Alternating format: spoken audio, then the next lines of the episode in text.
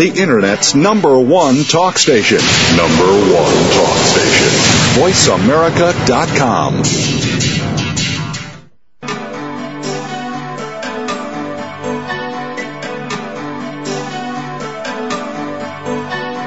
Welcome to Dr. Carol's Couch with your host, Dr. Carol Lieberman. All comments, views, and opinions are solely those of Dr. Lieberman, her guests, and callers. Now it's time to have a seat on Dr. Carol's Couch. Here's your host, Dr. Carol Lieberman.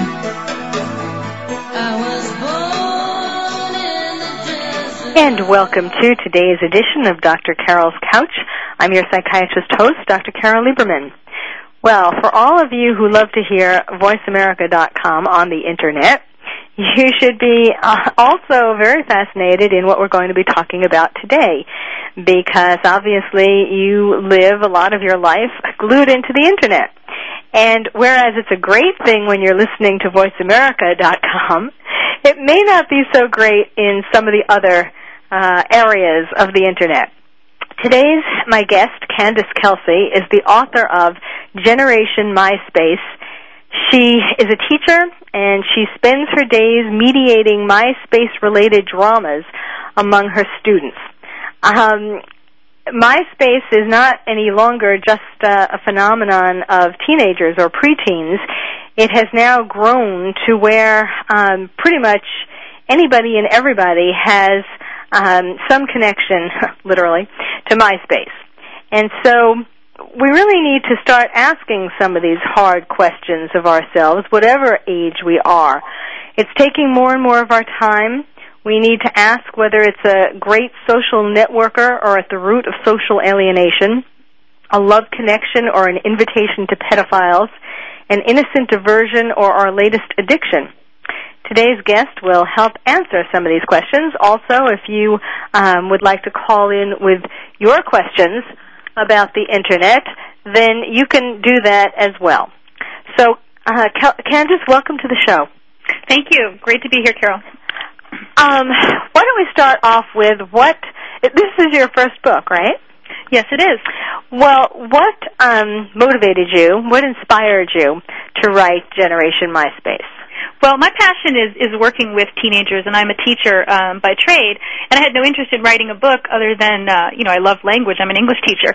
But uh, what happened was I you know stumbled across um, uh, realization that my students, it's difficult to connect with my students anymore because literally their entire social reality was revolving around something called MySpace. Um, and so, of course, I looked into it, found out what it was because that's sort of the type of teacher I am. I want to be, be able to be real with my students and understand what's going on in their lives and what's shaping their experiences.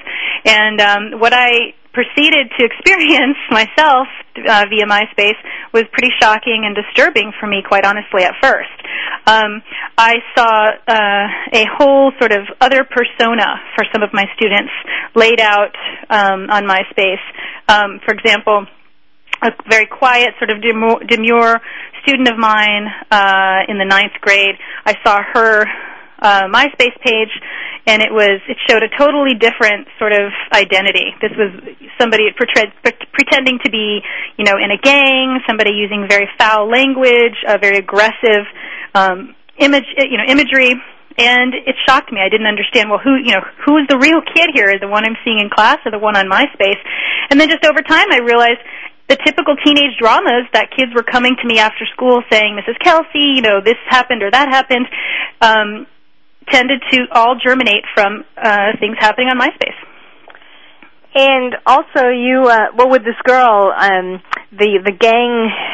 She was sweet and demure in class, um, but then the gang persona was her MySpace page. It was, and, it, and, and it's not a reality in her life because I know her parents. Um, and well, that's what I was going to ask you. Are yeah. you sure that that some of that isn't? I mean, did you? Nope. No, yeah. you're not sure. No, it isn't true. No, it's not true, and, and, and I found that out. But but the question here is why is she portraying herself this way online? And to me, that gets to the heart of who is she really, and what what issues of identity is she struggling with here? Yes. And so, what did you do when you saw that? Uh, well, I panicked a little bit, to be quite honest, and I sort of uh, had a knee-jerk reaction of this is all bad and what is going on. Um, so I decided to um, research it, and I spent about three years researching it, everything from academic articles to, um, you know, pop culture stuff. Um, and I interviewed over a thousand teenagers and uh, hundreds of parents and um, experts like yourself, and um, really uh, came to the conclusion that um, there's there's really no this is good this is bad type of approach but more this is reality for kids today and really for uh, college students and even you know us adults that this is a huge part of networking and socializing and um, a reality of our social world, and we just need to understand it. And for, for parents, my whole approach is, you know, we need to to bridge that gap, that disconnect between parents and preteens and teenagers, because that's the the, the major symptom I'm seeing is that many many parents don't understand. Um, the intricacies of these sites and how they're shaping our kids as they come of age, um, and how they're shaping society as a whole and how we interact with each other. And so that's what I want to educate people about is let's look at how this is shaping our, our socializing, our social skills, our views of each other, um, and, and let's see what we can do about that and keep it healthy. Mm-hmm. And um, you, I, I, you mentioned um, in your introduction that uh, in the book that uh, this also began when you started uh, seeing a different reaction to turn off TV day. Could you talk right, about right. that? Yeah, I mean, for years I've, I've been doing, you know, National TV Turn Off Week with my kids, and they for a week can't, you know, have any screen time. So, of course, I include computers with that, and um, you know, generally there's there's you know, hor- you know, kids are horrified they can't be watching TV. But in the last three years, I noticed, um, you know, that's not a big deal. TV really isn't that real in their lives. Um, but it was now. Your this assignment is really getting in the way of my social life because I do all of my communication with my friends online. We're instant messaging, we're blogging, we're sharing pictures, we are MySpacing back and forth, we're on Facebook back and forth with each other, and um, so really, it created a huge emotional reaction because it was denting not just their entertainment time watching TV, but now it was their social life. Yes, and it's really, uh, you know, one of the things that that I think is is something to be concerned about is how, you know, there, especially during adolescence, but even for adults, um, the more insecure that people are, and of course, adolescence is a great time of insecurity, but right. but everybody, no matter what age they are, is uh, has some insecurities. Right, we all have our insecurities, and um, it it becomes so much easier in a way to communicate. Um, through MySpace or to communicate online, you know, mm-hmm. where where they're not seeing what you look like at that moment. Mm-hmm. Um, they're, you know, you can take time to sort of uh, uh, erase, you know, what you said and change it, and and um, right. and just present more of a face that you want to present, even if it's a fake face, mm-hmm. um, than you would be able to in real life. And I think that's a big allure. That's a huge allure. In fact, many of the um, individuals I interviewed said that the, the number one attraction to the site is the fact that they can change uh, the look of their page, you know, multiple times a day, and that that's almost addicting because I mean, one of the great insecurities of all of us, adults included, is you know shaping you know really advertising who we are and um, having an identity and and um, letting the world kind of know like you know who we are and where we stand and what we believe in and and this is a it's a huge billboard to do that. I mean, you you get to really use um, you know, all pull all the stops out and trick out, or as they say, pimp out your MySpace page Mm-hmm. to to really reflect who you are and express who you are. And you know, we're all connoisseurs of the human condition. We all like to look at other people, and that's a huge part is connecting and looking at other people and how they represent themselves and what they think. But then also just ex- self-expression. I mean, getting on there and expressing who you are in this, you know, highly mediated. Um, environment, but nevertheless getting to get on there and have having the freedom to express who you are and then getting feedback because these sites encourage comments and feedback on it on what you've put up. And so for teenagers it's huge because you can post new pictures, you can you know, change the the language you're using, change what your favorite movies are. Um, you know, exchange comments. And and and this is just a, you know a huge way of saying this is who I am. You know this is who I want to be uh and get the attention that goes along with that. And for adults it's big too because you're putting out your image. I mean we all every day put on an image you know and uh this is just a site that allows you to play with that. Yes. And you know um, there's something relevant that that happened just yesterday. It wasn't exactly with MySpace, but it's um, you know, talking about disguising who you are or what's mm-hmm. what you're about on the internet. Um, did you hear about the woman who on on the East Coast who an- well no, actually it was in Minnesota, who answered an ad on Craigslist and uh for a nanny and no, wound, I did not hear. And, and she wound up being murdered. Oh.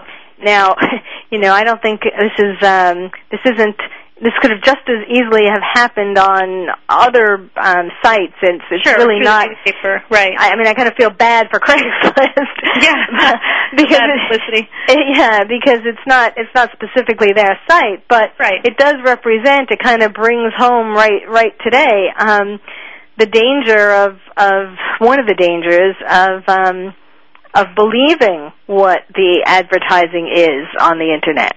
Definitely, and you know, and that's that's part of why I think one of the good things about a site like MySpace that attracts so many young people. It really is if, if parents get involved and can be the webmasters of their homes and really understand what they need to know about MySpace, we can groom the whole new generation of kids who know how to use those sites responsibly and know how, know the tools and the skills to be able to, you know, not not that the person who was murdered was at fault, but to really be able to know the dangers and the limitations and how to express yourself appropriately online and how to use these tools. These are tools that are not going away. They are integral in our society. Social networking is not going away. It is just going to grow. We, as, as adults and as parents, we need to know how to teach our kids to use these things responsibly so when they are adults that, you know, and they are um, using it for whatever, a dating site or, you know, finding old friends or college reunion stuff that that it's done properly correctly and and you're expressing yourself correctly. Yes. Well you know to get back to the girl who um pretended to be in gangs did you did you meet with her? Did you you st- mentioned talking to her parents. Did you follow up on that? Uh, well, it's a sticky situation because at it's that like looking point, in her diary. Yeah, I mean, you know, it was not her her site at the time was not set to private. Most kids have it set to private now for a variety of reasons. One, safety, and another is because they don't want any adults to see what's on their page. But um, and because on MySpace, if you're 14 or 15, it's um, automatically set to private. But um, you know, I you know what I guess I, I could have gone to her dad, who was actually a, a colleague of mine, and said, "This is what I saw." Um, but at that point, I didn't know enough about it yet to feel confident doing that. Um, and I, I will tell you this: one parent whom I addressed about their daughter, um, a different student of mine, um, I was faced with a very belligerent reaction. Mm. Um, and it didn't go well. And you know, it's never going to go well when the parent isn't ready. If their heart isn't ready to hear what you mm-hmm. have to mm-hmm. tell them or your concern, there's going to be nothing productive about the meeting.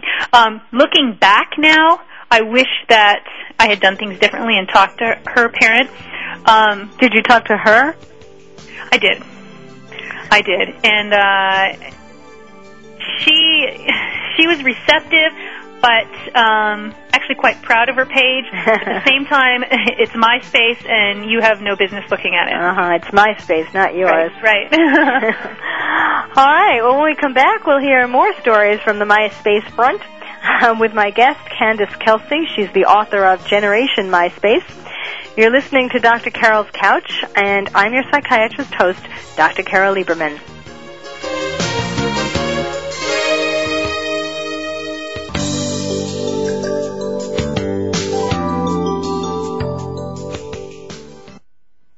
Ask the experts. Call toll free right now 1 866 472 5787 and ask our All Star team to answer your question. That's 1 866 472 5787. Thank you for calling. VoiceAmerica.com.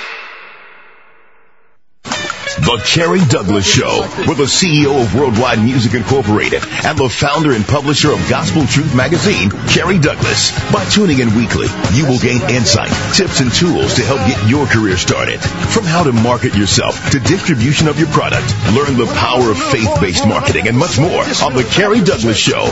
Join Carrie each week with guests from the gospel music industry, entrepreneurs, speakers, and authors as they discuss faith-based news, events, and trends.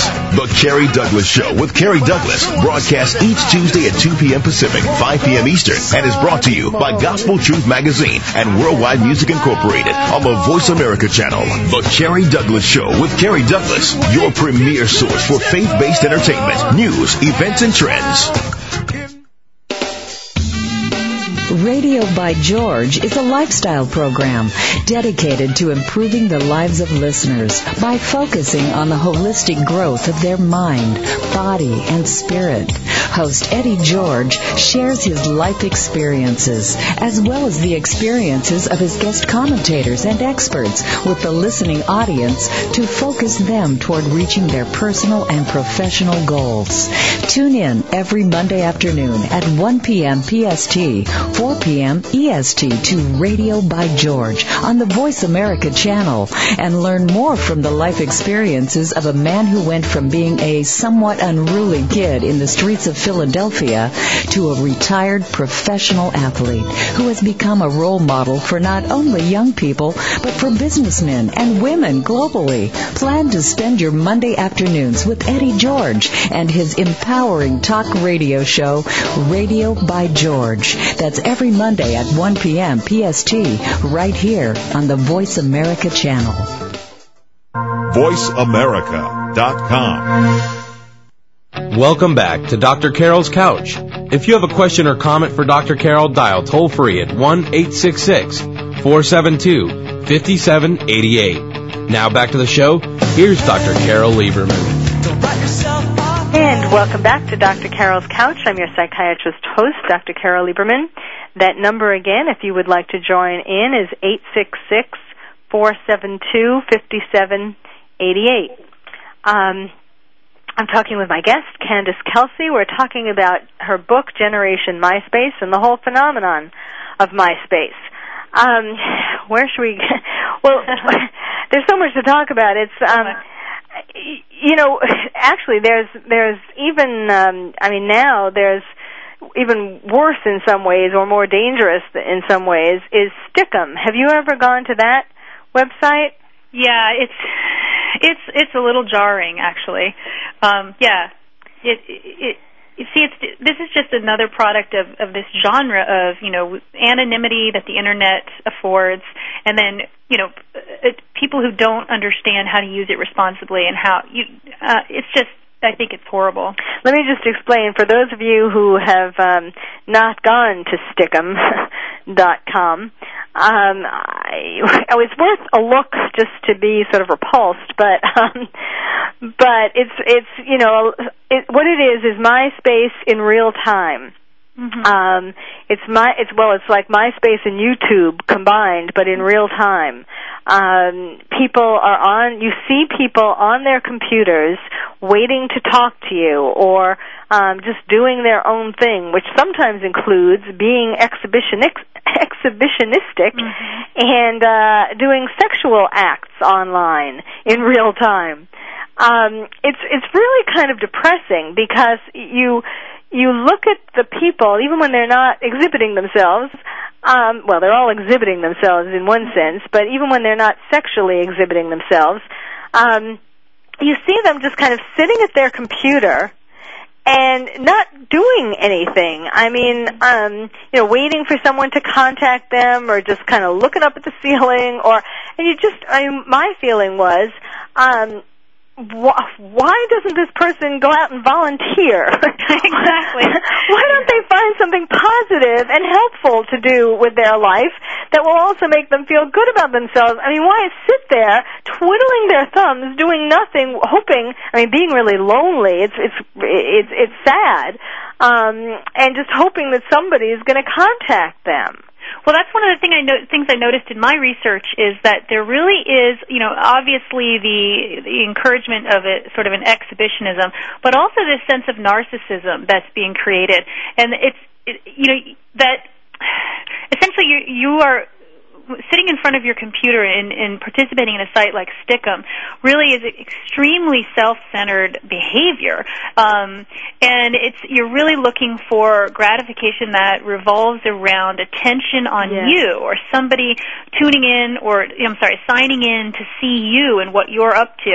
And it's a really dangerous shift, I think, in in our society because really a, a society that isn't surrounded upon you know surrounded or I'm sorry, based on, you know, looking out for other people, I think is a society that'll collapse. Because if it's one that's completely focused on the self and what attention you can get, I mean, that leaves a whole host of issues Yes, that, yes. that aren't that are unhealthy. I mean, it kind of relates to this um, same obsession with fame. Why people want to become famous, not necessarily for discovering uh, the cure for cancer, No. but just for anything that'll make them famous. You know, and preferably with as little work, having to do as little work as possible. Right, and it doesn't even matter if it's if it's humiliating. I mean, at the advent of reality TV, you see that that even if it's Yes. a humiliating thing, that if that gets you attention, that it's good. And I've seen this really, really impact young girls, especially high school girls, because they're growing up in an age where they're encouraged to be exhibitionistic, and that that's the only way they're going to get attention from guys. Because if they're not exhibitionists, those guys will spend their time with girls who are. Yes. And out of 500 profiles of 14 and 15 year old girls that I surveyed on MySpace, 59% of them had sexually uh, explicit, not explicit, but sexually suggestive photographs all over their MySpace page, and 20% of them were faux lesbian pictures. So really trying to, you know, put on a show and to, to get attention. One 14 year old, I'll call her Nadine, I interviewed, said, Well, of course I look hot on my MySpace page. I'm trying to get as many adds as possible, like as many friend adds as possible. So this is something that our kids are being trained and encouraged um, and, to do, and it's condoned to share your pictures and make your pictures as interesting and as intriguing as possible so that you get as many friend requests and adds and you become popular on these sites. Yes, I mean it. it I remember um, listening to uh, several months back, listening to the radio and hearing a mother call in to talk about how she somehow her attention was brought to her daughter's MySpace page. I think um, a a, a mother of a friend or something told her, "Did you see your daughter's MySpace page?" Okay. And she looked at the page, and it was her daughter in a very um By the way, that's a call you never want to get. Have you seen your daughter's MySpace page? Yes, right. um, her daughter was in kind of sexy uh, lingerie, Mm-hmm. and um, and she just like what you were talking about before. She had no idea that you know, as I'm sure many parents don't, that Right. that their teenagers are putting this kind of face on on their MySpace page. And but but in her t- in her talking about this, um, it, she talked about how she was divorced and it was so typical. I mean, it just struck me that the woman didn't get it, as you know, obviously a lot of people don't. Particularly, I think one of the reasons why this need for attention is coming out now, and for girls, especially the need for male attention, is because um, of so many parents not paying enough attention to their children. I mean, they're Well, not absolutely. they're not getting it from their parents starting from when they're babies and so they need to reach out you know even if it's anonymously to get the attention that they really should be getting at home. And so in this in this example when um and I- I'm sure this goes for a lot of teenage girls, and also the ones who um, get caught up in in corresponding with a pedophile. Right. Is that their parents are divorced, or their father is a workaholic. They're not getting enough male attention from their father. Usually an absent father of some Y- sort, yeah. Yes, that's what you found in your research. Oh, absolutely. And and so they want to get male attention from some other men, you know, any men. They'll take any men. Of course, and you know it it, it plays on the typical normal adolescent craving for you know attention from the opposite sex. That's normal. That's healthy. And you know the advent of a site like MySpace or Facebook isn't you know isn't bringing something new to the scene. What's happening though is that unfortunately these sites condone that kind of behavior. They condone the, you know, add as many friends as possible, accumulate friends, accumulate friends, do it however you can, post as many pictures as you can, join as many of these uh, forums as you can. You know, I mean, uh, you know, when you blog on MySpace, you have to you you're allowed to choose what mood you're in as you're blogging, and they give you answer choices. One, two of the choices are one is horny, one is lonely. I mean, that's to me in a way, in a way, encouraging Yeah. a 14 year old girl to think that way, or to say, hey, if I write that I'm lonely, maybe I'll get some more attention. I mean, and that's you know that kids at that age are just not able to process all the consequences of that behavior. So these girls who are posing this way, who are you know adolescents, they honestly, my heart bleeds for them because they're simply trying to find their place in this whole, you know, crazy hierarchy of adolescence and who they are sexually and, you know, wanting to get attention from boys, etc. But what happens is they're entering into this horribly high stake you know ca- card game that they have no they're not equipped at all to handle. And the worst part is they can't even go to their parents to figure out what's good and what's not good because their parents know nothing about MySpace or know mm-hmm. nothing about Facebook. So they're literally trailblazing. And that's dangerous. Yes. And and well, I think also um they would be ashamed to reveal these feelings that they have to Sure. their parents, you know, not really putting it into words, not wanting to or not knowing how to put it into Mm-hmm. words that, you know, I needed more attention from you and Right. and, uh, yeah, not even understanding that. Yeah, the, the, the big advice I give to parents um, is you have to make the offline world far more uh, appealing and fulfilling than the online world because that's the major problem. Kids are finding much more joy, much more fulfillment being online than they are offline. And honestly, that's one area where parents can come in and say, "Okay, I can change that." I mean, I can change that. It's difficult for the single parent who has to work two jobs and, you know, I, I hear that. But there's, you know, starting at a young age, we have to show our kids that being offline is actually a lot more rewarding than being online. Yes, but in, and it's true that um, everyone um, is, seems to be spending more time, whether it's with emails or or uh, MySpace or just you know looking things up on the internet. I You could, you know, hours, just Hours. just just you could spend your whole day Totally, doing and that's that. the other thing. Parents have to model that. I mean, you, we, my husband and I just got rid of the internet at our house because he was spending, admittedly, way too much time doing Yahoo fantasy baseball team or fantasy football teams. You know, he's he loves it. He does it all the time, and he would come home and spend hours on it. And we both decided, you know what, this is not a healthy for our family, but b, you're modeling this behavior for our five-year-old. She sees you on the computer. And so she thinks it's time for me to get on the computer. Yeah. So we, we as parents have to model, you know, guidelines.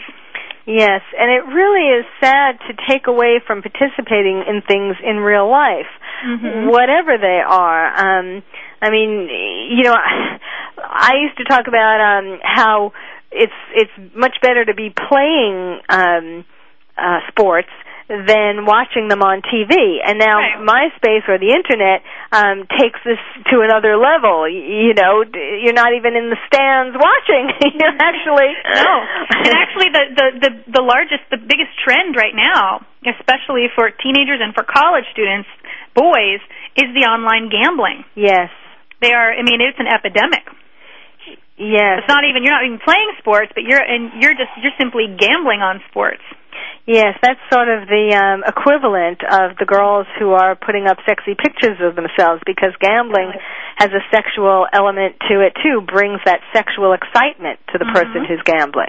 Absolutely, that high, uh-huh, that risk taking for sure. And then, of course, when the the bills come, um, exactly. you know, exactly. yeah, a parent, a parent at my school called and asked. He said, "You know, I don't know what to do. My son came in and asked me if I knew the score of the Knicks something game, uh, and and my response was, "But it's preseason." And he said, "Yeah, yeah, I need to know. I need to know." And he found out he was betting on preseason sports, hmm. and uh, he's very concerned. Yes, indeed.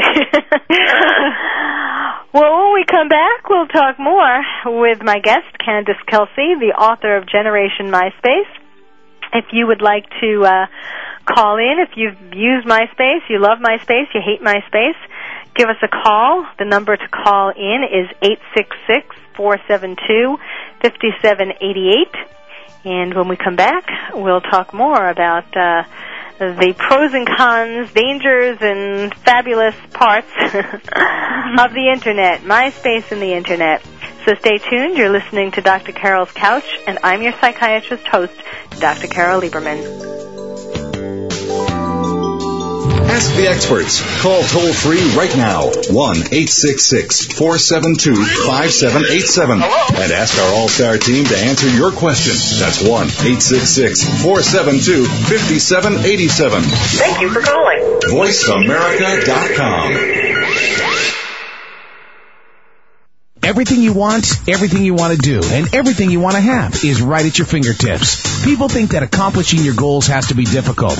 Guess what? It doesn't. All you need are the right tools and a map. And that is what author, professional speaker, and now talk radio host Charmin Lane is offering you. Join Charmin Wednesday afternoons at 11 a.m. Pacific, 2 p.m. Eastern on the Voice America channel for success made simple. Ever wonder what are the favorite travel destinations of the Hollywood jet set? Where do celebrities like to go when they aren't walking the red carpet? Tune in to Traveras Celebrity Travel Talk with President of Traveras, David Manning, and Lisa O'Hurley, golf aficionado and wife of actor John O'Hurley. On Traveras Celebrity Travel Talk, David and Lisa talk with well-known actors, sports celebrities, and entertainment insiders to find out about their favorite travel destinations and what they recommend. On Traveras Celebrity Travel Talk, David and Lisa also offer up feature vacations each week and last minute deals for your next getaway. Find out what's new and exciting in the travel industry, as well as how to raise money for your nonprofit organizations while enjoying a wonderful vacation. Traveras Celebrity Travel Talk with David Manning and Lisa O'Hurley broadcasts each Tuesday at 8 a.m. Pacific, 11 a.m. Eastern on the Voice America channel. Traveras Celebrity Travel Talk, your inside look into celebrities and travel.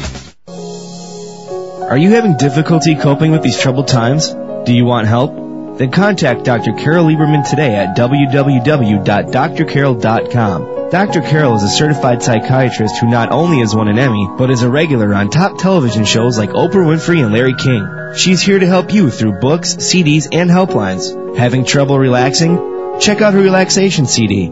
Has the fear of terrorism crippled your life? Call the terrorism hotline. And if you're having trouble with relationships, check out her book, Bad Boys. Dr. Carol wants to help you today, so contact her at www.drcarol.com or for immediate help at 1-900-860-COPE. Get help making sense of these troubled times. www.drcarol.com. Streaming live. The leader in Internet talk radio. VoiceAmerica.com. Welcome back to Dr. Carol's Couch. If you have a question or comment for Dr. Carol, dial toll free at 1 866 472 5788. Now back to the show. Here's Dr. Carol Lieberman. And welcome back to Dr. Carol's Couch. I'm your psychiatrist host, Dr. Carol Lieberman. My guest is Candice Kelsey. She is the author of Generation MySpace. And we're talking about the uh, psychological, sociological, cultural impact of MySpace and I guess the Internet in general. One of the things that um, I found rather surprising and disgusting all at the same time mm-hmm. is um frightening i guess because of its how devastating it is not just to teenagers but i mean i guess teenagers do it mo- more than than more mature people but um this concept of dissing each other, um, gossiping in a really nasty way about each other, um, and having it go on the internet through through MySpace like wildfire. Absolutely.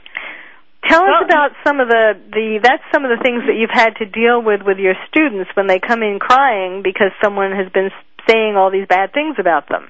Yeah, I mean, a day doesn't go by that some sort of drama isn't transpiring, you know, from what's been said online or what's been text messaged or instant messaged. Um, you know, just here's a here's a sample. Uh, a 14-year-old girl, start of the school year a few years ago, she starts dating 16-year-old boy You know, they're in love. We're at the school retreat. They're holding hands. We have to keep telling them to stop holding hands. You know, everything's great. Well, a week later, they're broken up, of course, and hate each other. So, uh, you know, he decides very foolishly to um, boast a little bit and sort of retaliate. And he posted um, uh, information on his MySpace page that was uh, detailing the supposed sexual exploits they had. Now, she was mortified, of course. You know, whether they were true or not is immaterial, but the fact that they were up posted for anybody, you know, the guy had maybe 300, 300 friends that could see his site with this posted. So, of course, the nature of cyberbullying is that it, it really is all about retaliation. So, of course, now she retaliates and everything becomes heightened. And you know, this young man had some acne problems, so she puts posts a bulletin on her MySpace that goes out to all her friends, neighboring high schools and whatnot, mm-hmm. about what a pimple-faced freak he is, and this and that, and it gets ugly. It did reach the school campus because she decided to put up pictures on the lockers of him and making fun of him and his ethnicity and all of this stuff. So um, the school was able to handle it at that point. But you know, this it opens up a whole host of issues for schools, for administrators. It also, um, you know, it, it it really is hard for parents to deal with because it's all done supposedly with these secret communications that parents have no access to. It's unregulated, unmonitored, unfiltered, um, and it's really just sort of Lord of the Flies uh-huh. for kids. So, uh, I mean, what? So, what did when you were doing your research? What did you find that that um, teenagers said about this? That I mean, was there a feeling? Did you ask people about whether they would like MySpace to regulate itself? Well, the first thing is they, they don't even know what the term cyberbullying is. Kids, it's just like what? What do you mean? That's just part of everyday social life in today's world. So I mean, that's just part of everything. Uh, there's no special you know name for it. It's just part of what goes on. Um, yeah, kids feel. I mean, fifty. Well, first of all, statistically, fifty-eight percent of kids that are online have been harassed or felt threatened online at some point. 53%, which I find more amazing, of kids say they have have done the harassing, have said mean or threatening things mm. online.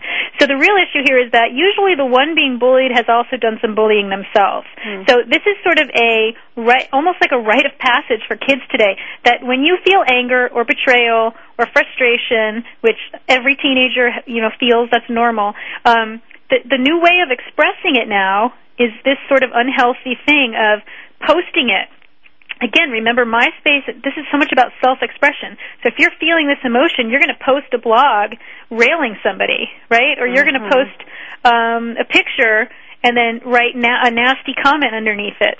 Um, so it's just sort of, I don't think t- the teenagers I interviewed, um, you know, obviously they'd love for to not be harassed online, but I don't think they would like to give up the opportunity to do it. you know, and and and I and I believe me, I have a heart for teenagers. That's where I that's what I have devoted my life to. So I'm not say trying to be negative about them. It's just this is just so ingrained in them that this is a way for them to deal with all matters social. Well, you know, but it's so it's really a paradox because at the same time that there's this all this social networking going on on MySpace. It's it's really um, each person alone in his or her room, mm-hmm. um, not interacting in any live way with someone else. Exactly, and for us as adults, that's so bizarre and unhealthy, and it changes the whole look of communication and of relationships. But for these kids who've been raised with this, they don't know the difference. So when we tell them this is unhealthy, you have to see somebody face to face. I mean, honestly, their reaction is why? Yeah. These these are real relationships to me, and to them they are real. They don't know any differently. That's what I mean by we have to sh- start showing kids that offline relationships are more fulfilling than online because they honestly don't know the difference. And I kind of feel bad for some of the kids because they're getting all this flack. Like, wait a minute, your relationships are flimsy and unhealthy because they happen online. But these kids are saying, but those are the only relationships I really have. Yeah, that is. it is really bad because it's sort of this.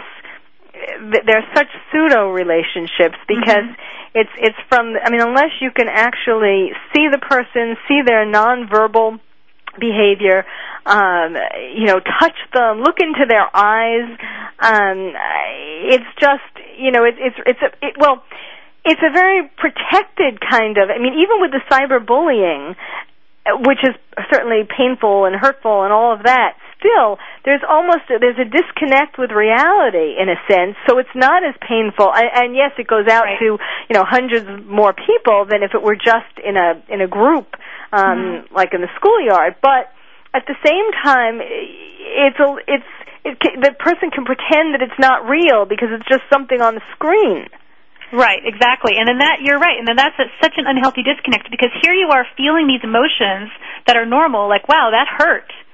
Right? Or wow, that's embarrassing. Right. But yet you really can't do anything about it because it sort of didn't really happen in real time or in real Right. life.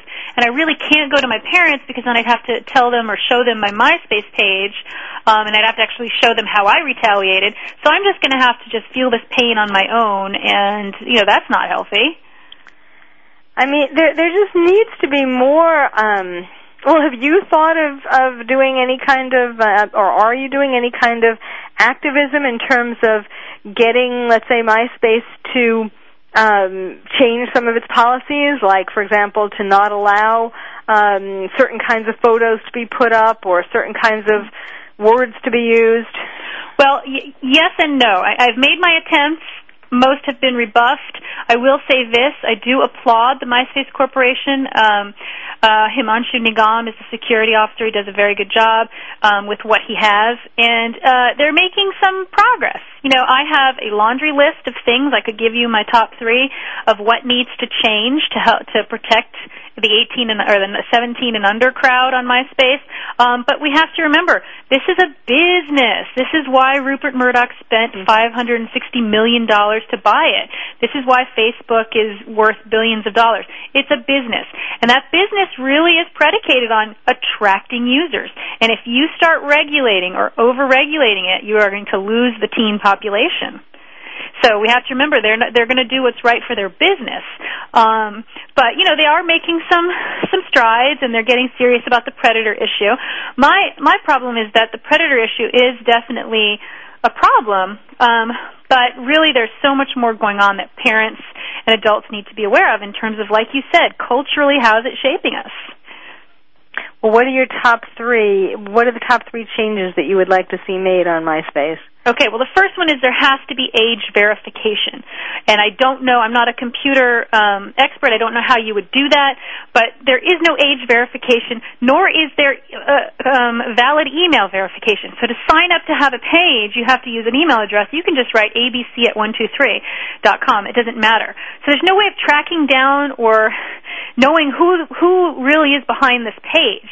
So really, let's say you sign up a, a MySpace page and you have a phony email address, which doesn't matter. You have a phony age, doesn't matter, no way of checking, and you start breaking all sorts of rules. Well, you know, the terms of use for MySpace are very good. If you look at them, they're fabulous.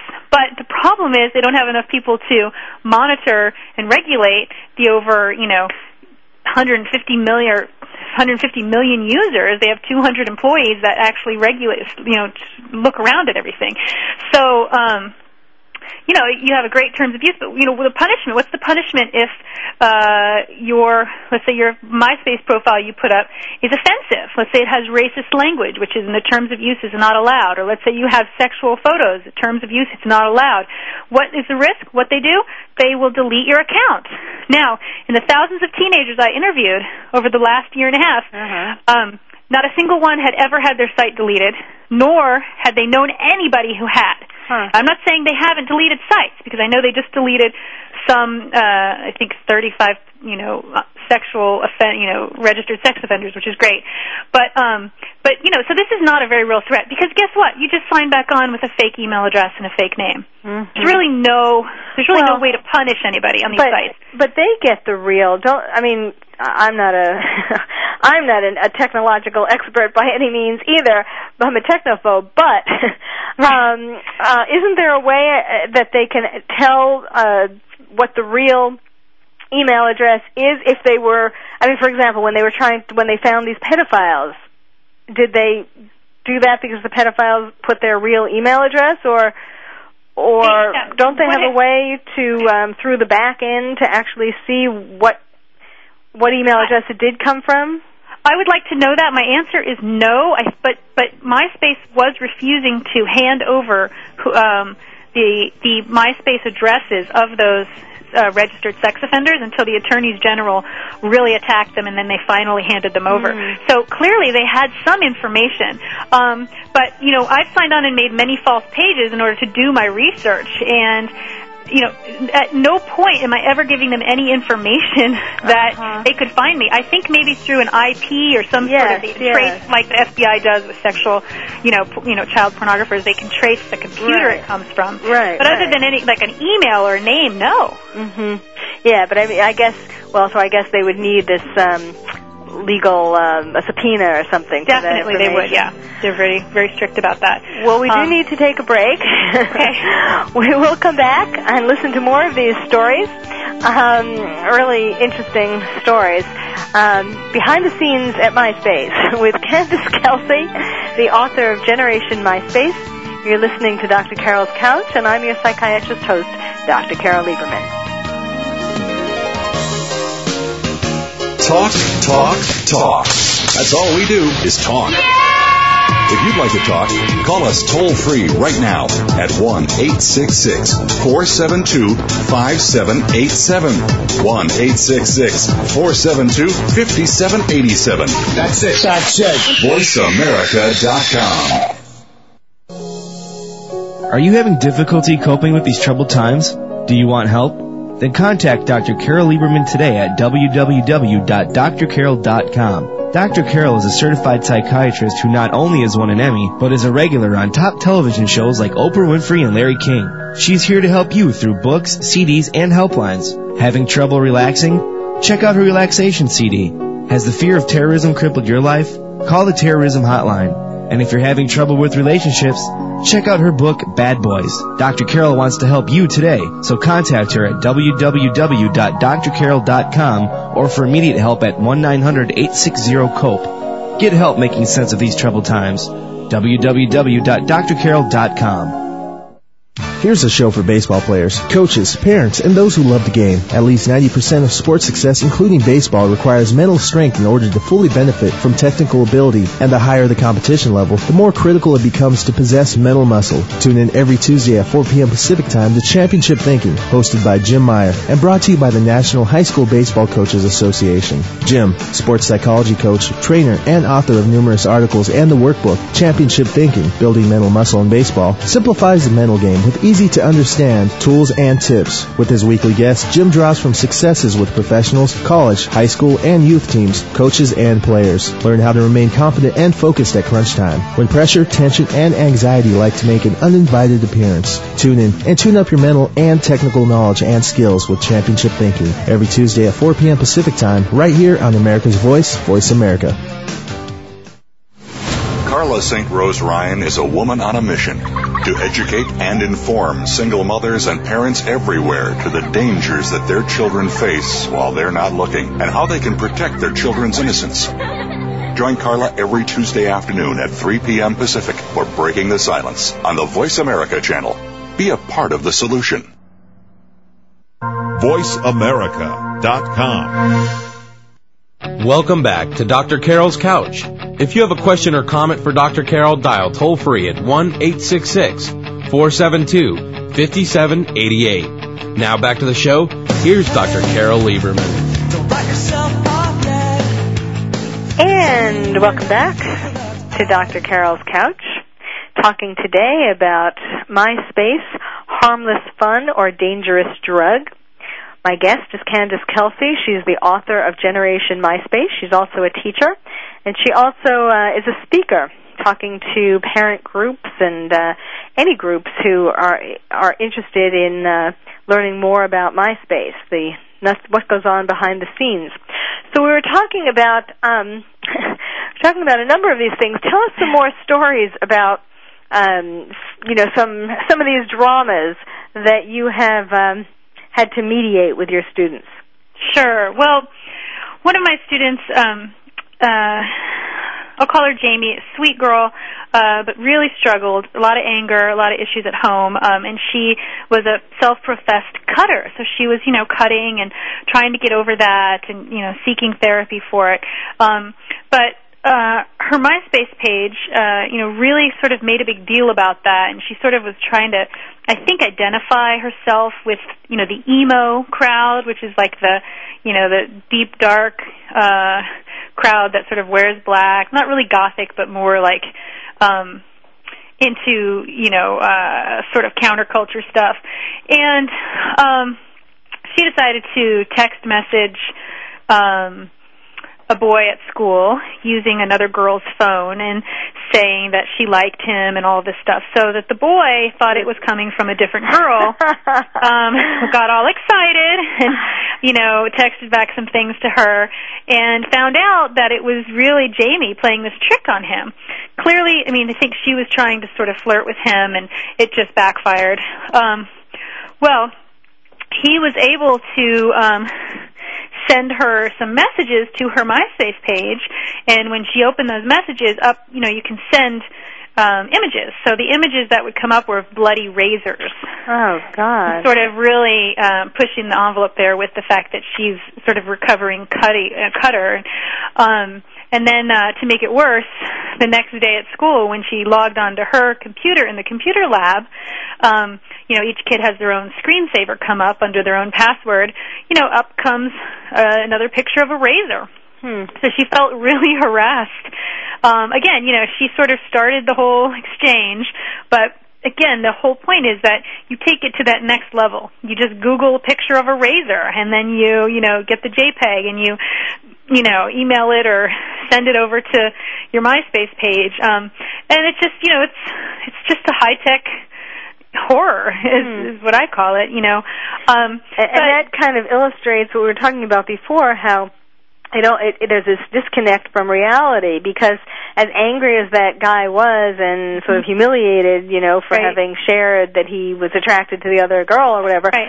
Um, you know, he wouldn't really want this girl to cut her or to kill herself. You no, know, of course not. so, but but somehow it feels okay to do it by sending the pictures online, as if that isn't going to have real world consequences. Exactly, and, and to further that disconnect, um, a student. Um, uh, actually at a different school, but a student I know um, had decided to have an abortion, and she on her MySpace page just talked openly about the experience. And I don't know if it was a means of therapy for her, or if it helped her get through the the, the pro, you know, the trauma of it all.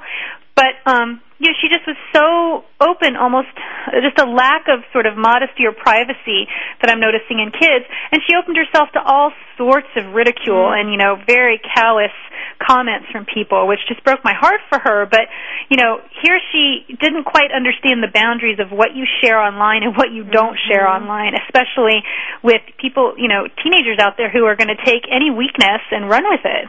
One student I interviewed said, you know, well, of, course, um, of course, you, uh, you have to be careful what you what you put online, especially on MySpace, because if anybody detects a weakness, it's going to be all over the place. I mean, that's just the mindset. It's just here you go. You better be careful. So I mean, how is this shaping our kids? They're growing up in this, you know, like in a fishbowl, and then they're encouraged to not, you know, to keep the blinds open, so to speak. You know, to to just sort of let it all hang out, and then just take take the lumps and the praises as they come. One one girl I, I interviewed said, you know, why else would I take pictures with my friends if I can't post them on MySpace? like literally, why would I take? Why would I even bother taking a picture with my girlfriends if I can't put them up on MySpace to get comments back? You know, it's like uh, reminds me of um, this quote by Carmen Electra, who stole it from Madonna. Who, that's, who said, um, "No, I'm paraphrasing. Um, life isn't worth living if there isn't a camera around." exactly. Yeah. Exactly. And so that's kind of the same thing. And yet, um, you know, but the danger of all of this, besides the the hurt at the moment from getting these bad comments, especially the more uh, private the things are that you share Mm-hmm. is that it really causes people I mean it's almost a self-perpetuating situation because it causes people to build up walls Right. and then they are less likely to have real life interactions face to face and to just hide behind their computer. Right, exactly, exactly. And see, then that's what the this advent of you know the privacy. Set your account to private, and then your parents don't have to worry, and you're totally safe. Well, you know, there's so many myths about the privacy setting that I don't think we have time to get into. But um, the the deal is, kids don't want to set their sites to private because they want to be public. I mean, there's this this real um, blur between public and private space for kids today, and I think that's one of the major issues. And parents, again, don't know enough about it to really usher their kids into understanding that. Yes, and it is so much um, about really having face-to-face parent time that helps you to deal with face-to-face kid time, um, or re- or not. You don't even have to. I mean, just face-to-face real life time. Exactly. Um, I, I know wh- one of the in your book, one of the people said um, when they when you gave them that. Um, uh, when they had to shut off the internet and television Uh-huh. and all that, um, they talked about how they got to spend more time with their parents, and it was so nice to have real Yes. life time with them. Well, we're going to have to. Uh, our time is up, but I do want to give people your website first of all, um, which is CandiceKelsey.com. That's C A N D I C E Kelsey K E L S E Y dot com. A lot of good stuff to read, and you can also there is a contact page where you can contact her if you'd like her to speak at your event. And the book you can get, of course, from the website, but also you know where books are sold in general, such as Amazon and um, and bookstores. Well, thank you very much. Again, that's CandiceKelsey.com, C-A-N-D-I-C-E-K-E-L-S-E-Y dot com. Thank and you, Dr. Candice, you're very welcome. Thank you for sharing some of these stories. It's nice to know that um, there is somebody like you out there um, where, I, I mean, just like one, one quick, we're running out of time, but one quick thing. When, when your students found out that you wrote this book, what was their reaction? well, I'll just say so many of them wanted to be interviewed and wanted to share their stories with me, of course anonymously. Um, but I did have a couple parent, a couple kids tell me that I've ruined their lives, you know. But um, I ha- have such a good relationship with them that they understand what I'm doing is out of love. That I truly love them. I'm not a wet blanket, and I'm not judging them. I'm just saying, look, I care about you, and there's some influences here that you, your parents need to be aware of for your own safety. Yes. They understand that. Kids know. They know when you're real and when you really do Yes. care about them or not. Yes. Well, thank you again very much, and best of luck with this. Thank you. I appreciate it. And thank you all for listening. You've been listening to Dr. Carol's Couch, and I'm your psychiatrist host, Dr. Carol Lieberman. Thank you for joining us on Dr. Carol's Couch. Join us next week at 1 p.m. Pacific Time for another installment of Dr. Carol's Couch. We'll save you a seat.